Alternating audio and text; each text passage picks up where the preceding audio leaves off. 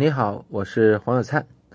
那在上一讲当中呢，我们已经讲到了如何高效收获到一些免费的流量。为什么我们要强调免费这件事儿呢？其实啊，就是因为在运营的工作当中，其实我们常常会面临到说资源匮乏，但是呢，还必须要不断的去提升我们产出的这样的情况。很大程度上呢，是不是能够在资源匮乏的情况下还能够获得不错的产出，就成为了我们评估一个运营从业者他能力高低的一个标准。那我们也都知道啊，对于较低成本获得用户，除了免费的能够获得一些流量之外，让用户能够自发的有意愿为你去传播，帮助你去分享一些东西，也会是一个很好的方向。某种意义上，如果在一项业务的早期，你能够让用户自发的帮助你形成一些口碑的传播，那对一项业务将会非常有价值。哪怕我们在这儿提到的业务啊，只是一个你自己在经营、在做着玩的一个 QQ 群，但是呢，很多人其实都不知道到底通过一些什么样的操作的方法和一些具体的手段，可以让用户更好的去有意愿帮你。进行口碑的传播，所以今天呢，我们想要来聊的话题就是怎么样能够在一项业务或者一款产品早期的时候，让大量的用户能够成为你的病毒传播源。那在这儿，我还是想先分享一个真实的故事。呃，我有一个朋友，我们家跟他们家特别的要好，每隔一段时间呢，我们两家呀都会聚在一起啊，聚个餐，吃个饭。有一次啊，呃，我们两家在聚餐的时候，在饭桌上，我就发现有一件特别有趣的事情，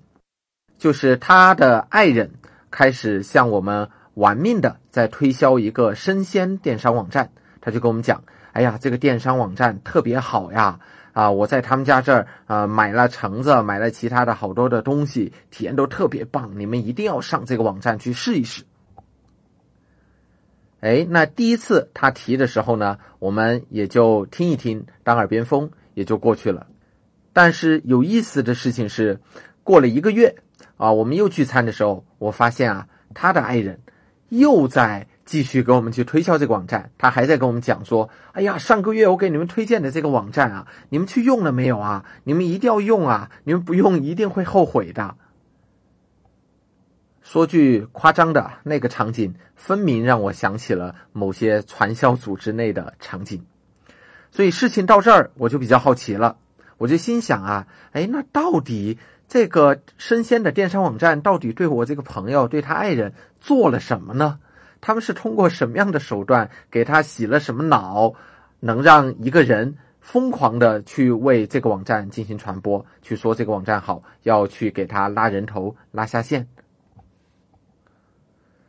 所以，为了解开这个谜底，后来我就花了大量的时间啊，跟我这个朋友还有他爱人去追根溯源，了解这后面的一切的缘起。那后来我就知道了，之所以啊，我这个朋友他的爱人会出现这样疯狂的状况，其实只源自于他在这个电商网站上面经历的一件小事儿。这个小事儿是什么呢？就是某一天，他在这个网站上面啊，买了一箱橙子。这个橙子呢，寄到他们家里面了，然后他们就打开就开始吃，然后吃到一半的时候，他们突然发现这一箱橙子里面有一个是坏的。注意各位，这个时候橙子已经吃完一半了啊！他发现这一个是坏的之后呢，我这个朋友呢，啊，他老婆又有一点较真，于是他就给这个电商网站打了一个电话。好，这边电话接通了，那边是客服人员，他就在这说啊。你好呀，我在你们这个网站上买了一箱橙子，然后呢，现在这个橙子我吃完一半了，呃，我现在呢发现有一个是坏的。各位试想一下，假设你是这个电商网站的客服的人员，你突然间接到一个这样的电话，你会不会有一丝丝的觉得这个用户其实他有点可能是无理取闹啊？你想啊，你这橙子买回去你都吃完一半了。我怎么知道？那这一个橙子是不是你买回去之后，由于你的存放不当，或者说由于你放的时间过久了而坏掉的呢？这个橙子它坏掉一定是我的关系吗？对不对？所以啊，逻辑上来讲，那大多数的客服人员在这个时候呢，其实是应该会为自己的产品或者品牌去辩解，或者是说会跟我这个朋友跟他们家去一一的核对，说这件事儿会怎么怎么样，那他是到底是我们的原因还是你们的原因等等。但是啊，我这个朋友他爱人当时在这个电商网站得到的体验是非常不一样的。他这句话刚刚讲完。刚刚说这箱橙子吃完一半了，但是有一个是坏的。那边客服人员沉默了不到三秒钟，马上就回复他，说：“哦，那既然这样的话，您看我们这样来给您处理好不好？怎么处理呢？那就是说您已经购买的这一箱啊，我们给您免费，并且呢，在此基础上，我们再免费再赠送您一箱橙子。也就是说，第一箱不要钱，然后呢，不仅不要钱，我还多送你一箱橙子。”哎，那恰恰就是因为得到了这样的一个体验啊，让我这个朋友他爱人感觉到非常的惊喜。从此呢，他在他的朋友圈跟他所有的朋友们在一起聊天的时候，他就开始成为了这家网站忠实的一个代言人和一个呃病毒传播的节点。那各位试想一下啊，假设啊你也跟他一样，在这个生鲜电商网站上得到了类似的体验。现在你稍微想一下啊，你是不是也像他一样啊，会多一点点的可能性，会更愿意把类似这样的体验分享到你的朋友圈，或者分享给你的同事，或者分享给你的亲朋好友们呢？我猜对大多数人而言，这样的答案一定是肯定的。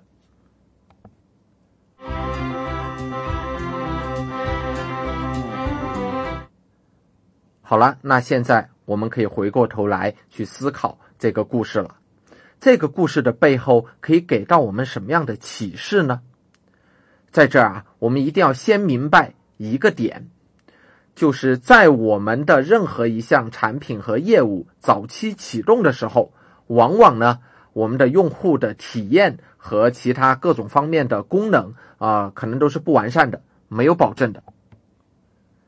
这件事儿其实不难理解啊，就是一项新业务启动之后，由于你之前从来没有做过，对不对？那一定是会导致说我很多东西都啊跑起来不是那么顺畅。就好比说我刚一家饭店刚开业，那一定会出现我的上菜的速度不够快，我的服务员的服务质量不够好，然后我的菜可能味道也不是那么的理想啊，往往会出现类似这样情况的。所以这是一个大前提。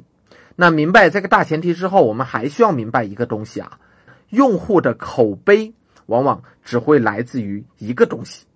这个东西叫做超出他们预期的体验。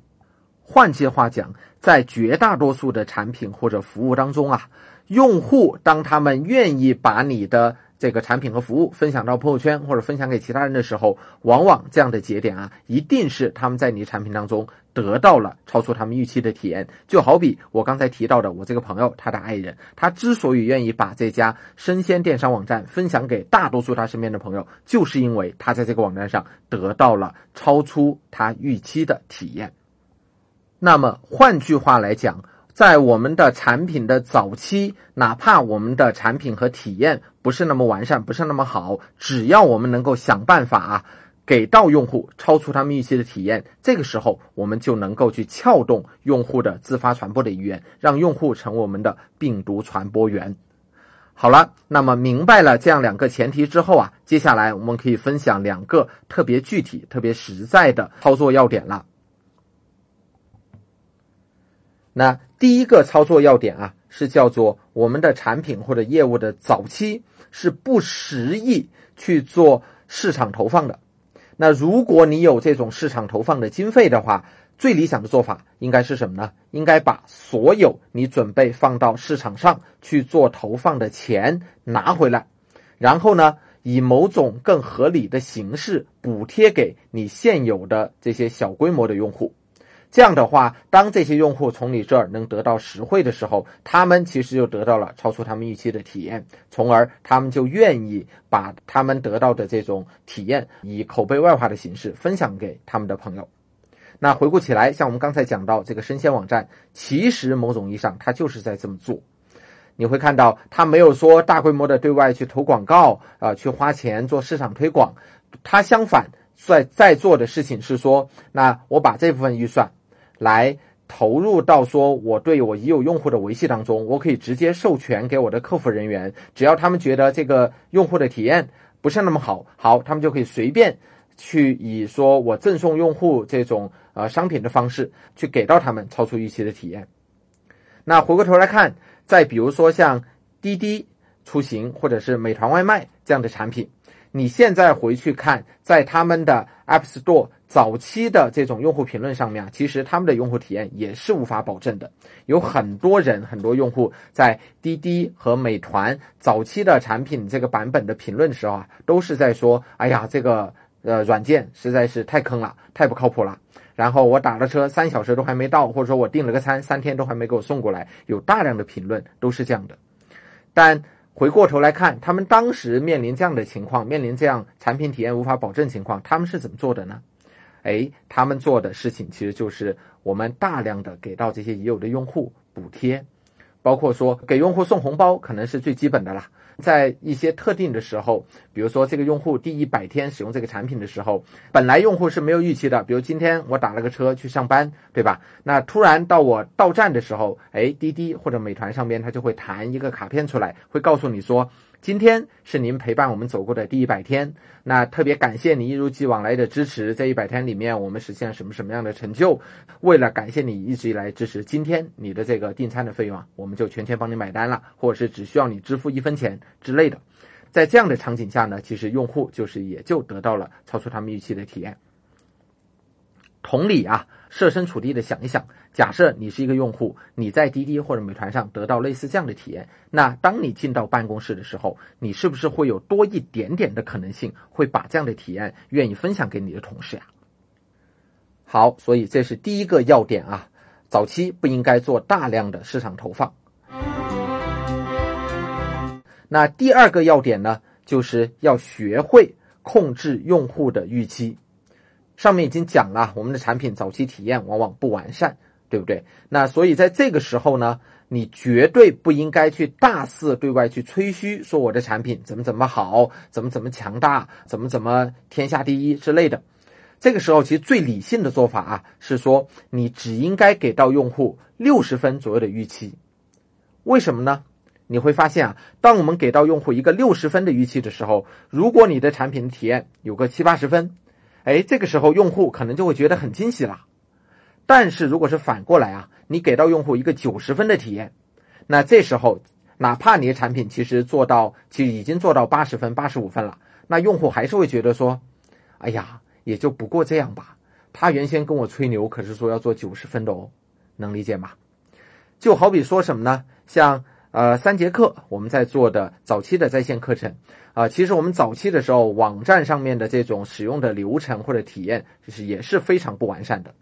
但即便在这样的情况下，呃，一直以来啊，三节课的课程都能够保证非常良好的用户的口碑，这是为什么？就是因为啊，我们一直以来都在很好的去控制我们用用户的预期。比如说，我们会直接告诉用户说，哎呀，现在这个阶段在我们网站上学习体验就是非常差。我们还会跟用户说：“哎呀，你来学习三节课的课程呀，那第一我们不包就业，第二我们不包学会，第三我们还不包涨薪。所以如果你要来考虑报名我们的课程的话，一定要想清楚了你才报。我们会这样向用户去表达。